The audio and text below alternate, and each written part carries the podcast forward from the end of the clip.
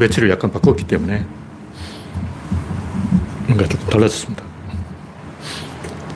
뒤에 아침에 햇볕이 너무 들어오기 때문에 조금 바꿨어요.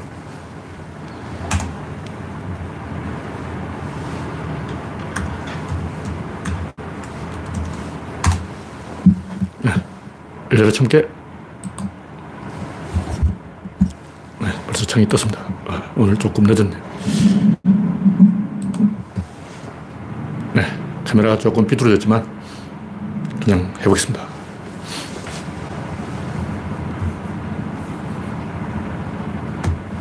세팅을 다시 했기 때문에 조금 지금 제가 버벅대고 있습니다. 네, 바람님이 일발을 끊어줬습니다. 그레스방님, 우선님, 미리네님, 우상경님, 오렌지님, 우창님, 반갑습니다.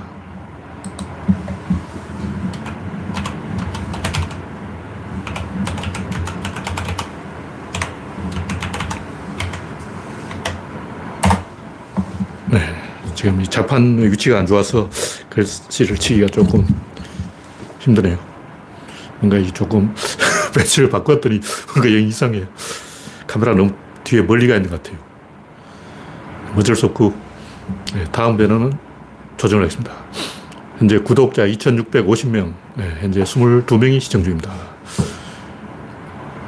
네, 벨님, 오렌지님, 반갑습니다.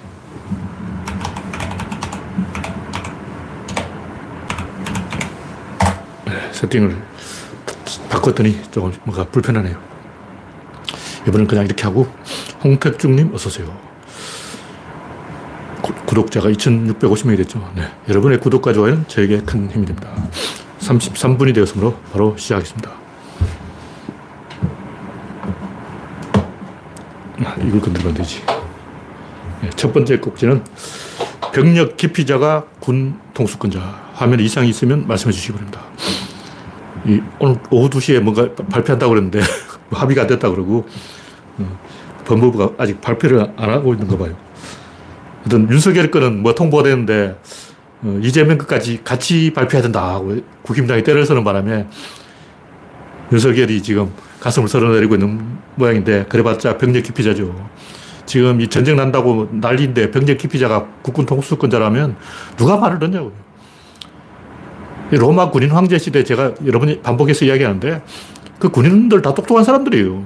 다 카이사르만큼 능력이 있다고. 근데 왜 다 삽질을 하냐. 뭐 3개월, 6개월 뭐 제대로 하는 놈이 없어. 왜 그러냐. 한번 시스템이 망가지면 서로 간의 신뢰가 깨지기 때문에 뭐 안 들어가요. 안 들어가는 거예요. 모든 인간이 말을 안 들어. 갑자기 화면이 멈췄는데. 아, 네.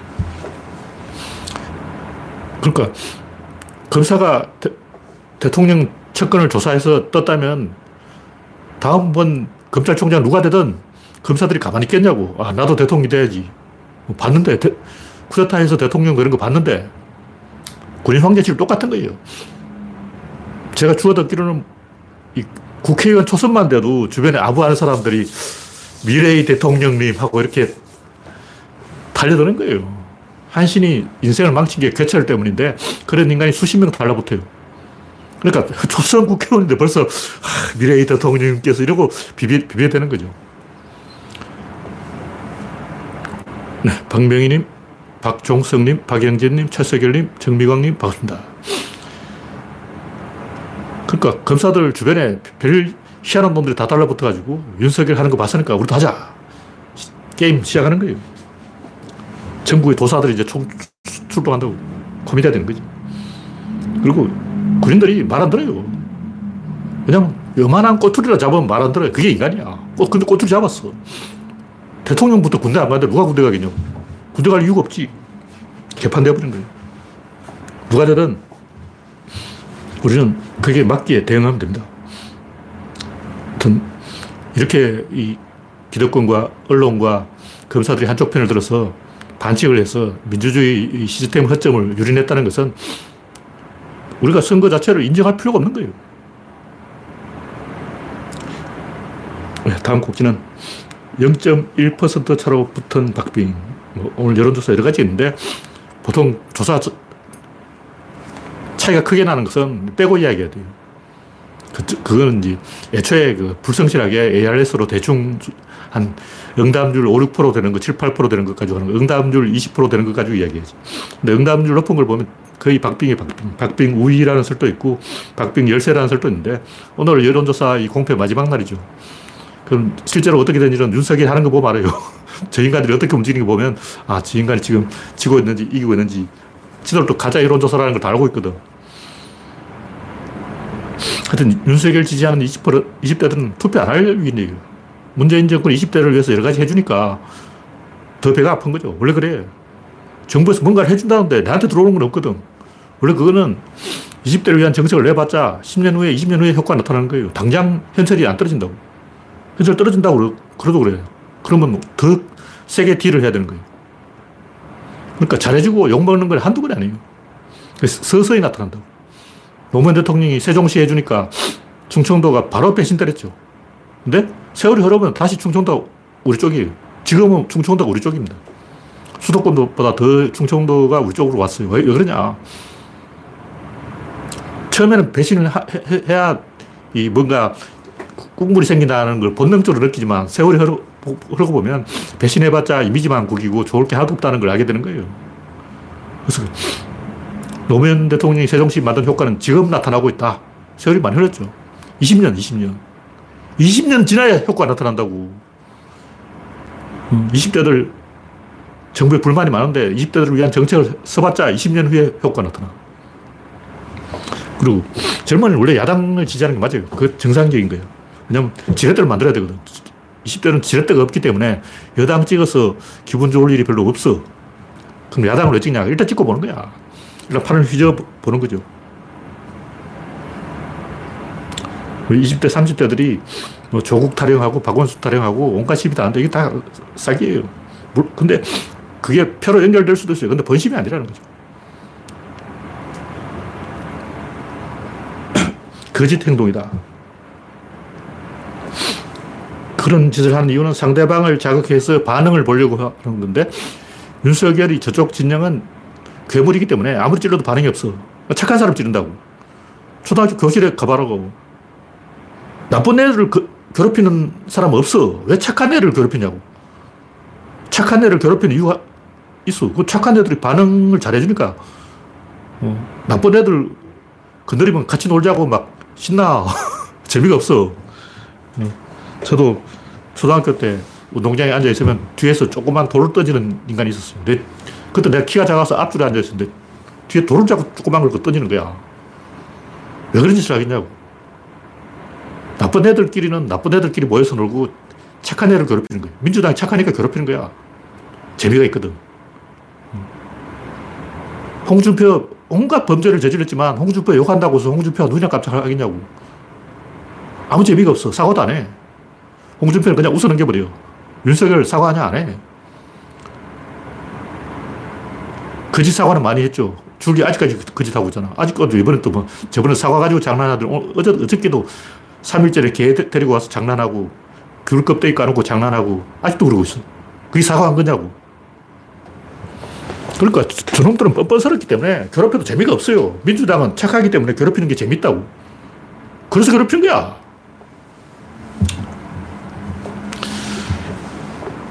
착한 사람이 욱하면 더 무섭다는 걸 보여줘야 돼요.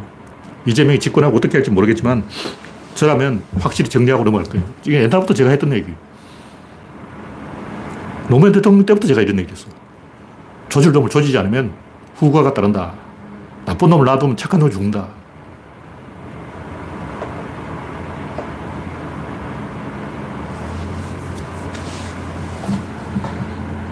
네. 다음 곡지는 나무묘 호랭개교 등파. 남묘 호랭개교라고 하는데 나무묘법 연화경을 일본인들이 나무에 나무를 남 한 글자로 하는 것 같아요. 말을 헷갈리게 하는데 남묘호랭교 이거 굉장히 재밌어요. 들어보면 약간 이 어, 불심으로 내동단결 그것보다 더 재밌어요. 제가 한번 틀어볼까요?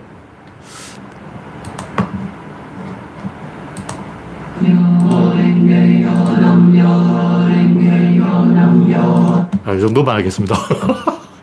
끔찍한 끔찍한, 와. 저 소리를 계속 듣고 있는 거예요. 저, 저 일본인들은 진짜 대단한 사람들이야. 저걸 어떻게 듣고 있어. 그러니까 그, 일년정종이라고 하고 또 창가학회라고도 하는데 일본에서 대단한 그 불교의 세속 종파예요. 그러니까 일본에서 변질된 토착 종교, 우리나라로 말하면 원불교 비슷한 거야. 하필이면 왜 외색 불교를 어, 하고 있냐고. 옛날부터 이 남묘호랭교고 우리나라 말이 많았어요.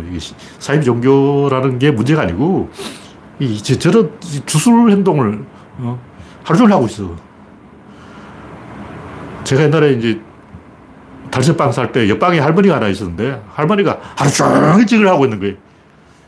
남매어랭교, 남매어랭교, 남매어랭교 옆방에서 계속 소리가 들려. 와. 돌아버리니.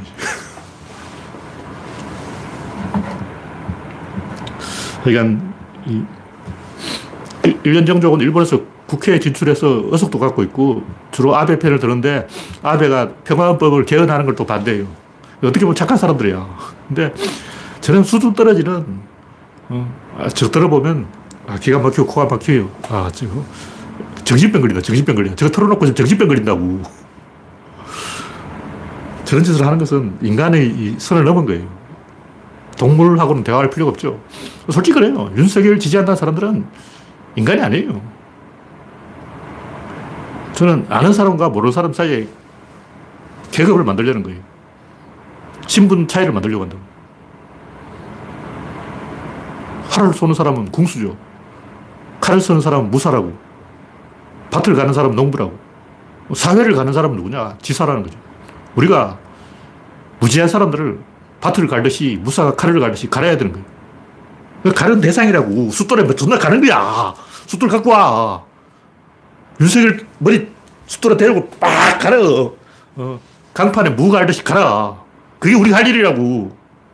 우리는 그것을 가는 사람이고 저쪽은 갈리는 대상이야. 그럼 우리하고 저쪽 애들하고 신분이 같을 수가 없어요. 가르치는 사람하고 배우는 사람은 다른 거야. 운전수하고 승객은 다른 거라고. 누가 비행기 콕핏에 앉냐고. 조종사가 콕핏에 앉고 일반인들은 승객석에 앉는 거라고. 돈 많이 냈다고 조종석에 앉을 수가 없어. 우리는 화를 진 사람이고 저쪽은 타겟이라고. 제가 구조를 하는 이야기가 신분을 정해주고 역할을 만들어주기 위한 거예요. 우리 역할이 뭐냐? 미개한 놈들을 가르치는 게 우리 역할이라고. 그 우리 존재 이유고 우리가 살아가는 이유지. 안 그러면 왜 사냐고. 이 정도 이야기하고, 네, 다음은 바이든의 승부수. 윤석열, 트럼프, 푸틴 다 스트롱맨이죠. 근데 윤석열도 두테르테 또 누구의 터키 에르도안 인도의 모디 전부 스트롱맨이야. 북한의 김정은 전부 독재자인데 윤석열도 그 패거리 아니야. 트럼프하고 똑같은 패거리라고. 근데 푸틴을 비난할 자격이 있냐고. 윤석열 본인이 푸틴이야. 푸틴 전쟁을 하니까 트럼프가 만세 불렀잖아. 그 트럼프가 무슨 당이냐? 공화당이지. 공화당 하면 누구냐? 박정희지. 박정희 추종자 하면 전두환이지. 전두환 만세한 사람은 윤석열이지. 푸틴이 히틀러고 히틀러가 박정희고 박정희가 전두환이고 전두환이 윤석열인 거예요. 푸, 윤석열이 푸틴을 비난하는 것은 자기 아버지를 욕하는 거라고. 폐륜이야, 폐륜. 자기 아버지를 욕하는 사람이 뭐 자격이 있냐고. 그런 사람이 뭐 아버지한테 가서 절해야지 왜 욕을 해. 희한한 사람 아니야. 제가 하는 얘기는 뭐냐면, 이번에 바이든이 굉장히 멋진 승부수를 두어버린 거예요. 처음에는 바이든이 좀 미쳤나 이런 생각 들었는데, 결과적으로 이 바이든의 수가 묘수가 되었어요. 미국이 빼버리니까 미국 뒤에서 이렇게 관망하고, 미국 니들 잘 되나, 잘 되는 꼴을 못 보겠다. 이렇게 이제 배 아파하던 사람들이 전면에 나서게 된 거예요. 미국 일극 체제에서 이제 EU가 정면에 나와버린 거죠. 그러면 어떻게 되냐. 러시아는 끝났어요. 러시아 인구가 1억 4천밖에 안 돼. 러시아 GDP가 우리나라보다 적어요. 우리나라가 9이고 러시아 10이야. 우리나라보다 1인당으로 따지면 3분의 1이야. 우리나라가 3만 불인데 러시아는 1만 불이야. 인구로 따져도 일본보다 적어. 러시아가 군사를 그 핵무기 빼놓고는 명함을 내세울 게 아무것도 없어요. 구소련 시절하고는 지금 하늘과 땅 차이라고. 푸틴이 이 우크라이나를 쳐들어가는 게 도저히 저는 이해가 안 되는 게 우리보다 못 살고 우리보다 힘이 없는 나라 우리나라하고 러시아하고 붙으면 핵무기 빼고 우리나라 이깁니다. 핵무기 싹 빼고 재래식 전력으로 붙으면 한국이 러시아를 이겨요. 러시아 뭐 명목상으로는 90만 대군이라고 그러는데 실제 전쟁에 투입할 수 있는 병사들이 얼마 안 돼요. 한국 한테도 지는 놈들이 우크라이나에 가서 뭘 하겠다고. 어휴. 그래서 제가 하는 얘기는 뭐냐면 구조론을 보면 하나의 질서에서 또 다른 질서로 옮겨가는 거예요. 근데 그 과정에 항상 폭주가 일어난다고. 그 폭주하고 싶어서 하는 게 아니고 그렇게 돼. 저절로 그렇게 가버리는 거야. 어, 어쩌겠어. 뭐 혁명을 처음 시작한 사람들은 요만큼 하려고 그랬어. 근데 하다 보면 이만큼 되어버린다고. 힘 조절이 안 되는 거야. 미국이 빠지는 순간 전 세계가 어, 엄청난 공포에 사로잡혀서 미친 듯이 폭주해버리는 거예요. 제가 봤을 때 만약 푸틴이 일주일 내로 항복 안 하면 러시아는 지도에서 지워질 것 같아요. 앞으로 다시 러시아라는 국가를 구경할 수 없을 것 같아요. 완전히 작은 밟아서 없애버린다고. 여러분 영화라든가 이런 걸 보면 전쟁 남 제일 먼저 도망가는 여자예 여자. 근데 악당이 죽었다. 그럼 할머니가 갑자기 막 지팡이를 짚고 와서 악당을 막 찔러. 이미 죽었는데. 그 구르자와 아키라의 그 7인의 사무라이 영화에도 나오지만 그런 영화가 많아요. 왜냐면 제일 약한 사람이 화가 나면 제일 먼저 칼 들고 쫓아와가지고 이미 죽은 사람 한 번 더 죽인다니까. 왜냐면 남자들은 사람 많이 죽여봤기 때문에 쟤 죽었어. 그, 손, 손 뗀다고. 근데 여자들은 한 번도 안 죽여봤잖아. 뭐 제일 힘이 없는 할머니가 지팡이를 짚고 와가지고 이미 죽은 산적을 계속 팬 거야. 구르자와 아키라 그 7인의 사무라이 보라고. 제일 먼저 도망갔던 사람이 제일 먼저 뛰어나가지고 산적을 이미 죽은 사람을 막 자근자근 밟아놔요. 그런 일이 일어나는 거예요. 뭐 제일 약한 나라거든요. 폴란드, 헝가리, 루마니아, 에스토니아, 리투아니아, 라트비아 이런 나라들이 제일 열심히 러시아를 때려잡는 거야. 왜냐면 제일 그림이 많거든. 미국은 안 그래요. 미국은 강대국이기 때문에 야, 쟤 죽었다. 죽은 애를 왜, 왜 죽이냐. 근데 폴란드, 리투아니아, 라트비아, 에스토니아, 헝가리, 루마니아 얘들은 죽은 애 또 죽입니다. 터키도 달려들 거예요. 심지어 뭐 아제르바이잔, 뭐 아르메니아, 뭐 조지아 이런 나라들 다 달려들 나중엔 타지키스탄, 투르크메니스탄, 아프가니스탄까지 달려들 거예요. 강할 때는 제일 먼저 도망간 놈이 약할 때는 제일 먼저 덤벼요. 러시아가 죽고 난 다음에 뭐냐? 중국이에요. 중국이 죽고 그 다음 뭐냐? 북한이에요. 이건 뭐 법칙이라고. 물리학이 어쩔 수 없어. 미국이 말려도 말 안 들어. 7인의 사무라이 영화 보라고. 할머니 그만하세요 해도 막 부추깽이 들고 와가서 계속 패. 이미 죽었는데. 그런 일이 일어나는 거예요. 네, 다음 곡지는 가난한 러시아. 뭐 했던 얘기인데 지금 영공 봉쇄를 하고 있는데 그 다음에는 항만 봉쇄를 하고 있는 거예요. 그러니까 우리 러시아 전체 영공 봉쇄하면 안 되고 우리나라는 러시아 상공을 지나가야 되기 때문에 왜냐하면 러시아 비행기가 미국 영공을 못 들어오는 거죠. 우리나라도 러시아 비행기가 한국 영공으로 지나갈 수 없게 돼. 근데 러시, 그럼 러시아도 러시아 영공을 지나가지 마라 그랬거든요. 근데 러시아 영공은 존나 넓어. 러시아 영공을 싹 피해 다니기 힘들다고. 골치 아픈 건지. 근데 북한 때문에 어차피 피해 다녀야 돼. 북극 항로를 이용할 수 없게 될지는 정확히 저도 잘 모르겠는데 어쨌든 이제 영공 봉쇄 다음에는 항만 봉쇄로 가는 거고 굶어 죽는 거예요. 러시아 인구 1억 4천만이 많은 게 아니에요. 우리나라 두 배밖에 안 돼. 힘도 없는 나라예요. 한번 밸런스가 무너졌다 하면 사람들이 흥분하기 때문에 폭주합니다.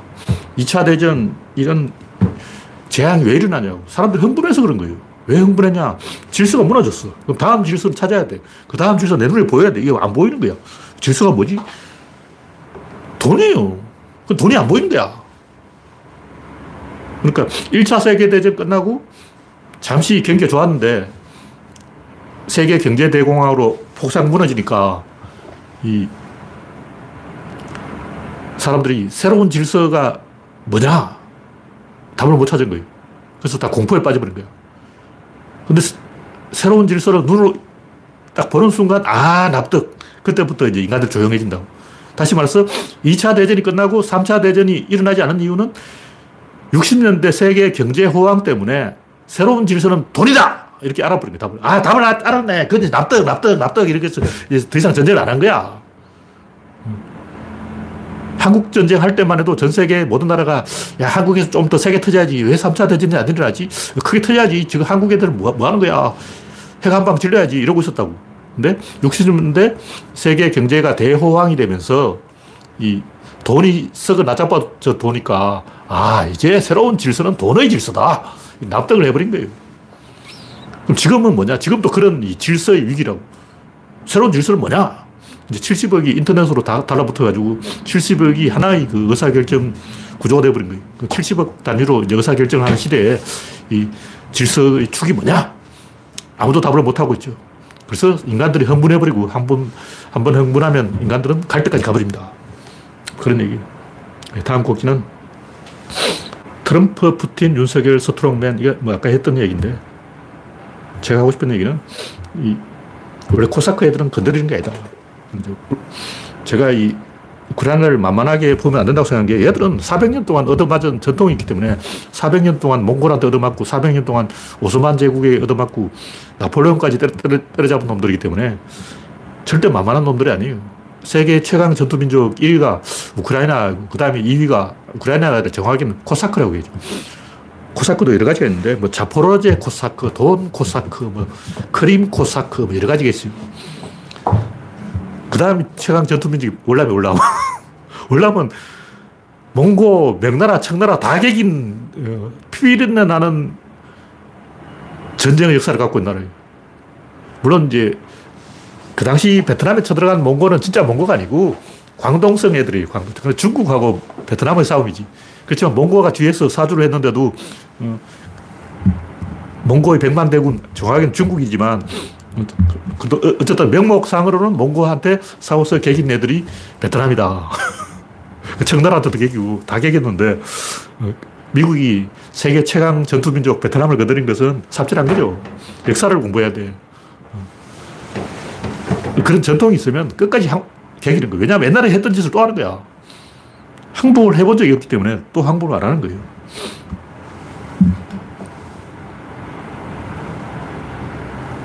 그래서 제가 이 칼럼에서 하는 얘기는 이재명이 조, 좋은 사람이냐, 윤석열이 좋은 사람이냐, 이런 좋은 사람 뽑기 콘테스트가 아니고 내가 뭘 할 것이냐. 농부는 밭을 갈고 무사는 칼을 갈고 우리는 사람을 가르는 거예요.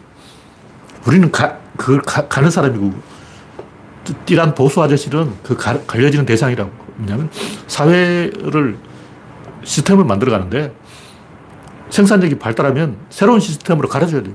왜냐하면 어, 애벌레가 나방으로 탈피를 하듯이 개가 허물을 갈듯이 정기적으로 허물을 갈아줘야 돼요. 시스템을 갈아줘야 된다고. 근데 시스템을 어떻게 갈 거냐고. 여기에 새로운 시스템이다 하고 이제 주장하는 사람이 진보고 그건 글러먹은 엉터리 시스템이다 하고 약 올리는 사람이 보수라. 역할이 나눠져 있는 거예요. 빌런과 히어로 역할이 나눠져 있다고. 우리는 히어로고 저쪽은 빌런이야. 원래부터 그렇게 돼 있어. 원래 시스템을 바꾸려면 어, 새로운 걸 항상 들고 나와야 돼. 그럼 그걸 또 테스트를 해야 된다고. 누가 테스트를 하냐? 보수가 테스트를 하는 거예요. 그럼 새로운 걸 누가 갖고 있냐? 진보가 갖고 있는 거예요. 역사는 히어로와 빌런이 싸우는 거죠. 근데 히어로도 좀 띨빵한 히어로가 있어요. 어벤져스 보면 별 희한한 놈들 다 있다고. 옛날에는 슈퍼맨 혼자 북치고 장구치고 다 했는데 요즘은 이제 어, 히어로들도 팀플레이를 한다고. 그러니까 이재명이 슈퍼맨은 아니지만 헐크는 돼요. 이재명이 내가 딱 보니까 슈퍼맨은 아니야. 배트맨도 아니야. 근데 헐크는 되더라고. 우리가 세상을 시스템으로 이해해야 돼요. 항상 하는 얘기지만 뭐 적재적소의 인재를 어, 배치하면 된다. 개소리 하고 있네. 그래서 절대 실패하는 거예요. 왜냐 윤석열 같은 인간이 터니까. 탕평제 무조건 실패합니다. 강용석하고 유시민이 같은 내각에 앉아서 장관 한다고 해봐요. 그게 되는 거냐고. 세계 어느 나라든 공동집권 다 실패해요. 다수결을 해서 다수를 만들어내서 음, 양자택일을 해야지 한쪽에 몰아줘야지 그냥 이놈저놈 섞어서 자탕밥을 만들면 시스템이 안 돌아가는 거예요. 저는 보수는 시스템의 결함을 검증하는 역할이고 진보는 새로운 시스템을 만들어내는 역할이고 똑똑한 사람이 진보를 하고 띠란 사람은 보수를 하는 거예요. 그 띠란 사람은 보수를 찍는다고. 왜냐면 띠라니까. 그 윤석열 지지한다는 사람은 띠란 사람들이에요. 돈 많은 사람. 그 사람들은 발언권이 없죠. 어디서 나가서 큰 소리 치면 안 돼. 그러니까 뭔가 새로운 시스템을 내가 만들었다. 자랑, 발명가가 바, 어, 자랑을 하는 거지. 발명도 못한 사람이 어, 무대에 올라서 한곡적 뽑겠다. 이건 말이 안 되는 거죠. 무대가 있으면 거기서 한곡적 뽑는 사람은 가수라고. 가수 아닌 사람이 괜히 거기 올라가서 급죽되면 안 되는 거라고. 그런 얘기죠. 네. 이 정도로 이야기하고. 제가 이 책상 배치를 좀 바꿨기 때문에 뭔가 조금 속도가 느려졌습니다. 마지막으로 인과 법칙과 본말 법칙. 자, 이름을 그렇게 지은 거예요. 무슨 얘기냐면 생각을 어떻게 할 것인가. 이게 인간에게 서 가장 중요한 첫 출발점이 되는 문제인데 아무도 그걸 이야기 안 한다고. 네, 제가 이 노트북으로 보니까 조금 이게 뭔가 잘 안 돼서 모니터를 띄워보겠습니다. 모든 것은 생각에서 비롯되는데 생각이 가장 중요한 것인데 생각을 어떻게 할 것인가 이것에 대해서 생각할 사람이 없어요. 말하는 사람도 없어. 생각하기란 학문이 없어. 생각하는 건 단순한 거예요. 수학 문제 푸는 거하고 똑같아. 공식을 딱 종이에 적어. 근데 빈칸을 찾아. 빈칸에 채워놓으면 돼. 그럼 그 공식이 있어야지. 공식이 없는데 어떻게 공식에다 채우냐고. 그 공식이 구조론이에요. 그 공식이 뭐냐? 완전성이라. 생각한다는 게 뭐냐면 생각한다는 건 반응하는 거예요. 패턴에 반응한다고. 무슨 얘기냐면 공식이 있는데 빈칸이 있다고. 근데 공식을 저 던져버려요. 던져버리면 굴러갈 거 아니야. 막 굴러가다가 빈칸하고 딱 일치하는 게 딱 아다리가 되면 어? 뿅 하고 반응이 오는 거예요. 뇌에서 반응이 뿅 하고 온다고. 어떤 낯선 사람을 만나면 뭔가 흥분이 되고 아는 사람을 만나면 뭔가 반갑고 뭔가 긴장되고 뭔가 업되고 호르몬이 팍 솟구치는 거예요. 그게 생각하는 거예요. 그래서 똑똑한 사람하고 띠란 사람하고 차이가 뭐냐면 똑똑한 사람은 반응을 잘해요. 띠란 사람은 어떤 패턴을 봐도 본, 본체 만체해. 뭔가 새로운 걸 보면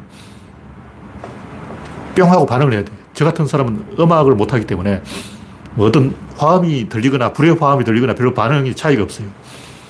어떤 사람이 음악을 듣고 아 이거 슬프다는 거야. 저는 이해를 못해서 음악이 왜 슬프지? 모든 음악은 다 기쁜 거 아니야?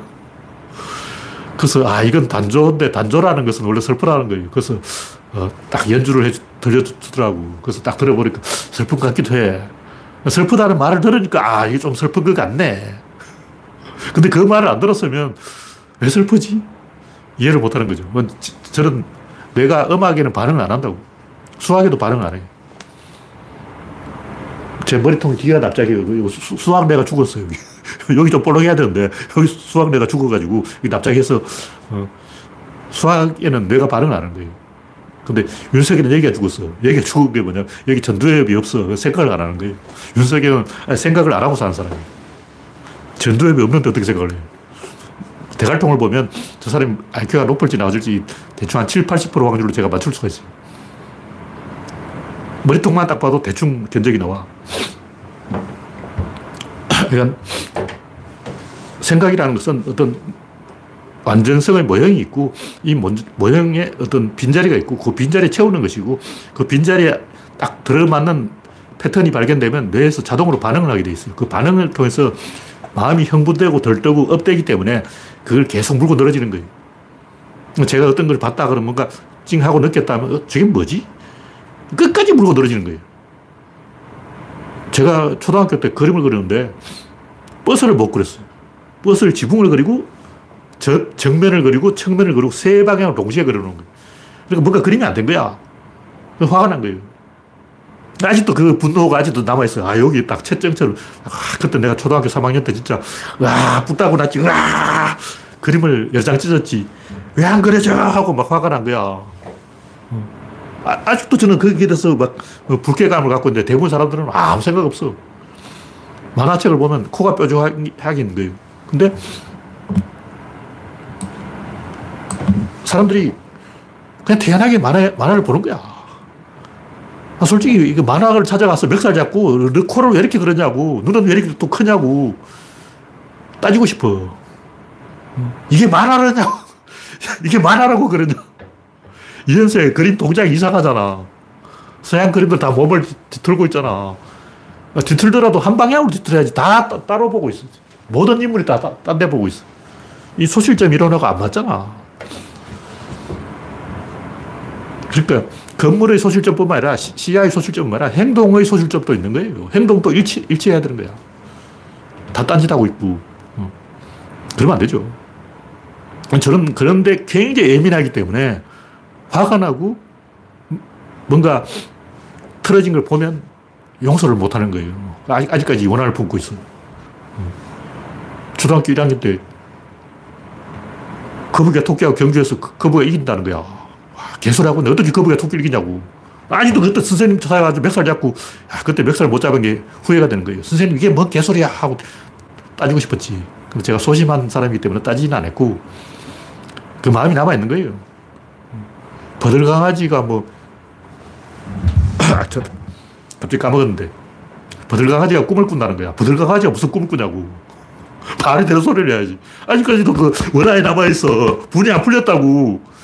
어? 버들강아지가 식물인데 식물이 어떻게 꿈을 꾸냐고. 동물이 꿈을 꾼다 말을 되지. 어? 그냥 강아지가 꿈을 꾼다면 내가 이해를 해. 근데 버들강아지가 어떻게 꿈을 꿔. 이런 이 분노에 의해서, 원한에 의해서 그 감정이 남아있기 때문에 그걸 집요하게 끝까지 내가 납득이 되게 될 때까지 밀어붙이는 거예요. 그 천재하고 보통 사람의 차이는 그런 거라고. 그 천재냐, 안 천재냐는 1초 만에, 아, 저하고 딱 5분만 대화해보면 저 사람 띠라다. 이게 알 수가 있어요. 5분 대화해보고도 모르겠다. 그, 그, 그 말하는 사람이 아둔한 사람이에요. 옛날에 한때 뭐 송유건이 천재라고 개소리 한 적이 있는데, 와. 테렌스 타오라고 진짜 천재가 있어요. 그 검색을 해보라고. 호주 출신의 그 중국계 수학자, 세계적인 천재 테렌스 타오 검색해 보면, 아, 송유근은 진짜 천재 근처에 근처에 근처에 발끝까지도 못 가는구나. 진짜 천재는 아버지도 천재고 엄마도 천재고 형도 천재고 동생도 천재고 가족이 다 천재고 사, 사촌도 천재야. 논문이 300개, 300개. 송유근은 아, 논문 한 편 쓰기가 이렇게 어려워. 그러고 있어요. 논문 쓰기가 쉬운 줄 알아. 근데 진짜 천재는 논문을 300개를 썼어요. 상이나 상은 다 받아버려요.